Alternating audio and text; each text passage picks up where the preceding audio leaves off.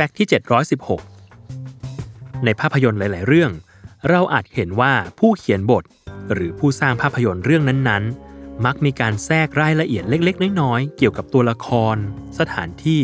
หรือเรื่องราวบางอย่างในเรื่อง ให้มีความคล้ายคลึงกับวรรณกรรม หรือภาพยนตร์อีกเรื่องที่เก่าแก่กว่า หรือที่เรียกว่า tribute เพื่อเป็นการแสดงความเคารพและขอบคุณ แก่เรื่องราวที่เป็นแรงบันดาลใจในการเขียนบท ดังที่เราเห็นในการ์ตูนเรื่อง ยอดนักสืบจิ๋วโคนัน ที่ได้รับแรงบันดาลใจในหลาย ๆ ด้าน ไม่ว่าจะเป็นชื่อเต็มของตัวละครนำอย่างเอโดงาวะโคนัน ที่คำว่าเอโดงาวะ ตั้งชื่อมาจากเจ้าพ่อนิยายสยองขวัญและสืบสวนสอบสวนชื่อดังของญี่ปุ่นอย่างเอโดงาวะรัมโป